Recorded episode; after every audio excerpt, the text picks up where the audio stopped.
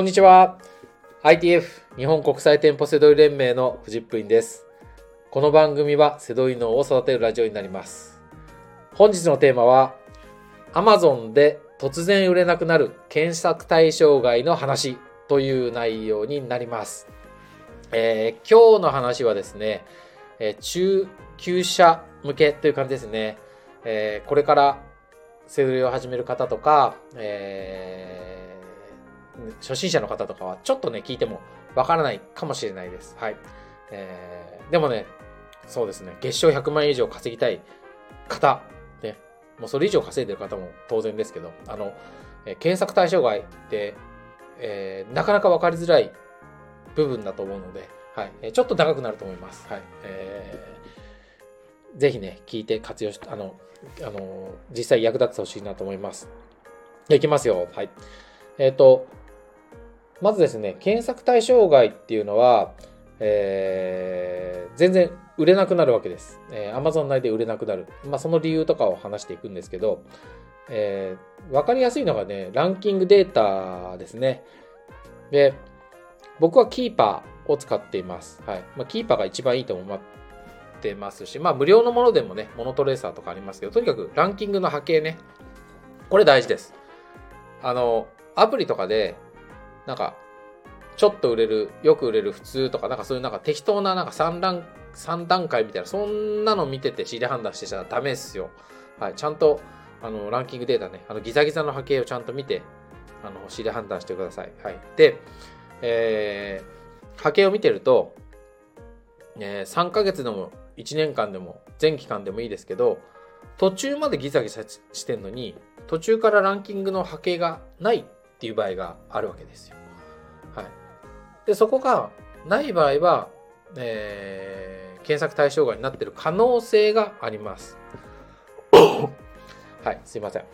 えー、でも可能性って言ったのは、ランキングの波形が見えてなくても、売れる商品ってあります。はい。で、こっちの売れる場合の方が多いです。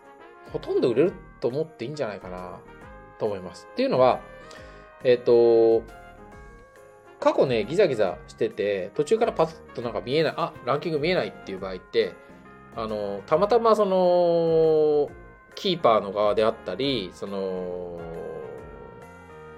データですよね。データが拾、Amazon からのデータが拾えてなくって出てないっていう場合がほとんどです。だから、過去のギザギザの通りに同じぐらいに売れるって考えて仕入れ判断して大丈夫なんですよ。ほとんど大丈夫です。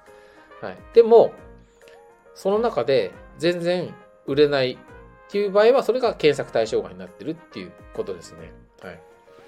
で、検索対象外の商品を仕入れたくないじゃないですか。基本的にね。だから、それをどうしようかっていうのが、まず最初のね、これから話すとこなんですよ。で、えっ、ー、と、いくつか実験をした中で、えーやっていくと、あの、Amazon の、えっ、ー、と、サイトあるでしょ？アプリでもいいですけど、そこで、英進で検索すると、どんな商品でも出てくるんですよ。検索対象外の商品も必ず出てくるんですよ。ヒットするの、そのページが。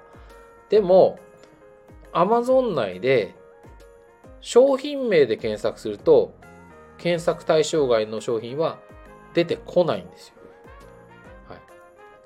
まあでも出てきちゃう場合もあるんで、これわからないですけど、まあでもほとんど出てこないと思ってください。はい。まずここがね、きっかけでしょ？はい。で、だから、えー、検索対象外の商品は、Amazon のサイトで検索しても出てこないから、そこで買おうとしてるお客さんは見つけることができない。ね、これがまず事実なんですよ。ね。だから、まあその商品名じゃなくてもキーワードでね、なんか欲しいなと思って、お客さんがね、みんなも買い物するときそうするじゃないですか。何か欲しいなとか、あの、グラスが欲しいなとか、ね、スマホのケースが欲しいなとかってやるんですけど、検索対象外の商品はそこでヒットしてくんないんですよね。だから見つけることができないから売れない。ね、ここはわかるでしょ。で、えー、次にね、Google とか他の検索エンジンで検索した場合、これね、出てくるんですよ。その商品も。うん。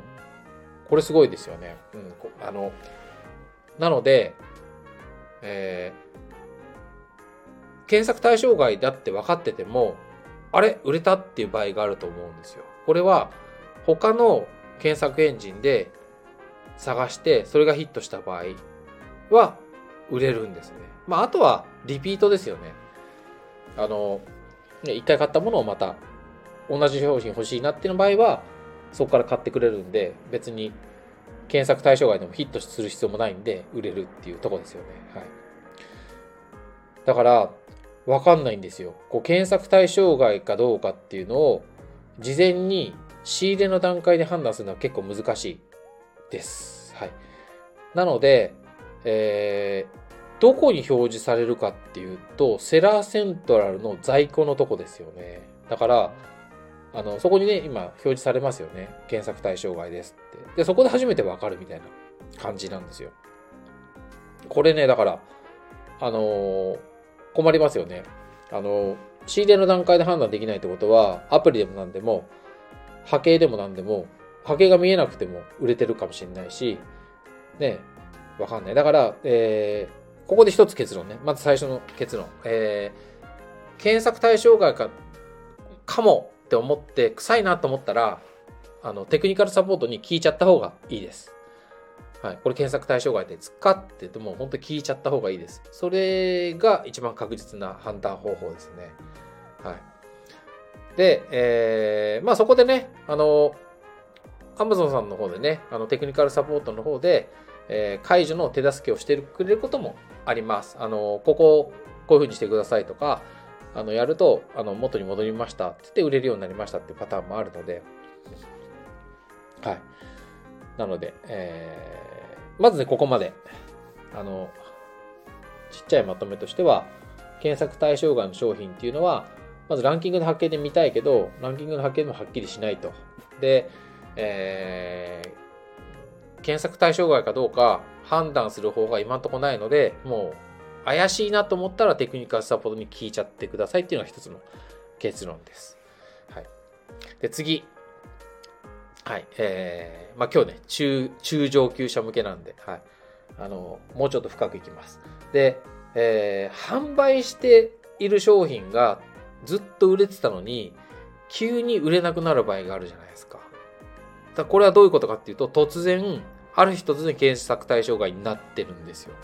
はい。で、それを、えー、原因がね、えー、2つ一応分かったので、えー、紹介したいなと思います。で、これね、ITF 生のあの方があの実際に、えー、調べてくれて分かったんですけど、えー、竹さんって言うんですけどね、名前言っちゃいましたけど、はい、えー、っと、まずね、理由一つ、理由一、えー、とね、商品名、あ、商品名に使われていた文言が規約変更で NG ワードになった。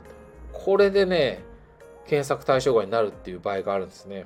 で、その、たけさんの場合は、あのキッチンで使うハサミ、そこに抜群っていう言葉が入っていて、あのそれがね、ダメだったらしいんですよね。だからその前は抜群 OK だったのが、途中から NG ワードになって、抜群が入ってる商品は、もうみんな今ダメなんじゃないですかね。うん、こういうのってね、広告業界とかでもありますよね。安心とか返金保証とか絶対とか、ね、うん、絶対儲かりますとかね、そういうのもダメだったりするじゃないですか。そういうのと一緒で、こう時の流れによって変わるので、はい、その場合があるってことですね。はい、で、理由二つ目。これはね、カタログの問題です。これだから Amazon の問題。Amazon の中で、カタログの中でえっ、ー、と、問題があったと。で、あ、じゃあ問題がなかったのが問題ありになったっていうことですね。で、どういうことかっていうと、カタログを作った時には、まあいろいろなんか登録する場所があるじゃないですか。言葉を入れてね。その時に、前は必須項目じゃなかった部分、ここ空白で良かったですよっていう部分が、規約変更で、ここなんか入れなきゃいけないって変わってしまったとか、そういう場合に検索対象外になっちゃうんですよ。せっかく売れてたカタログなのに、あ、ここ、言葉入ってる、キーワード入ってるからダメとかってなってくる。と、そういう場合は、まあでも、そこキーワード入れれば、ね、また売れるわけなんで、うん、でも、あのー、そんなことでね、検索対象外になったりします。Amazon の問題はもう一個あって、えー、バリエーションのカタログの場合、その、同じページにね、例えば10種類のものが全部統合されてるようなバリエーションカタログが、えー、分かれてしまったとかね。その10個あったやつが全部バラバラなカタログになったとか、そういう時に、あのちゃんと、えー、さっき言ったようなこう必須項目のとこに言葉が入ってなかったりとかして、あの今まで売れてたカタログだったのに分かれた瞬間に売れなくなったとか、逆に統合されて売れなくなったとか、そういう場合もあるんで、だから Amazon さんの問題としてダメになったっていう場合もあるんですよね。はい、で、このね、まあ、今理由1とか理由2とかってやりましたけど、このね、規約変更を、あの、AI が判断してんですよね。これが厄介なんですよ。僕よく、あのー、アマゾンさんのことあんまりけなさないですけどね、この、ポンコツ AI なんですよ、アマゾンさんの。この、チャット GPT とかほんと優れてるのに、もうアマゾンの AI は本当にこう、あの、ドラえもんとドラミちゃんぐらい違くて、あの、ほんと問題になってるんですよね。でね、これテクニカルサポートも困ってるんですよ。よく我々ね、あの、みんななんかこう、ね、なんか、もうよくなんか Amazon の悪口って人多いじゃないですか、この業界ね。だからそんなことないと思うんですよ。で、テクニカルサポートの人も困ってて、本当はこっち側の味方してくれたいんだけど、あの、ポンコツ AI がやっちゃったことってね、あの、もうどうにもなんないっていう場合があるんですね。で、その例でいくと、あの、さっき言ったような、あの、問題があったときに、もん、なんかカタログ修正すれば、うまくすぐ機能してくれるのに、ブランド所有者でないと修正できないとかっていう、言ってくる場合あるでしょあの、聞いたことあるでしょで、この場合、ね、テクニカルサポートの人もどうにもなんないから、その、所有 あの、そのカタログ作った人、ブランド所有者に頼まなきゃいけないわけですよ。うん。で、その時に、で、我々の方でね、そんなこと言われたって、そのブランド所有者に連絡したって、そんな取り合ってくれるわけないからもうダメじゃないですか。うん。一個だけね、あの、うまくいった例があって、その方もね、アマゾン、あの、IT 不正なんですけど、えー、ブランド所有者に連絡してくれって言って、その、こっちじゃできないから、あの、そそのいや、ブランド所有者にそのテクニカルサポートさんの方で連絡してよって、そしたらね、やってくれて、あの、修正してもらったっていう例があるそうです。でもこれね、10回やって1回ぐらいしか成功しなかったっていうから、もうよっぽどその、あの、サポートの人に当た、いい人に当たんないと無理ですね。はい。っていう感じですかね。検索対象外のなんか謎みたいな、ね、はっきりしない、ね、話のように聞こえたかもしれないですけど、検索対象外ってだから結構謎があったと思うんですよ。だから今日の話の中でも、へーっていう話がね、いくつもあったと思うんですよね。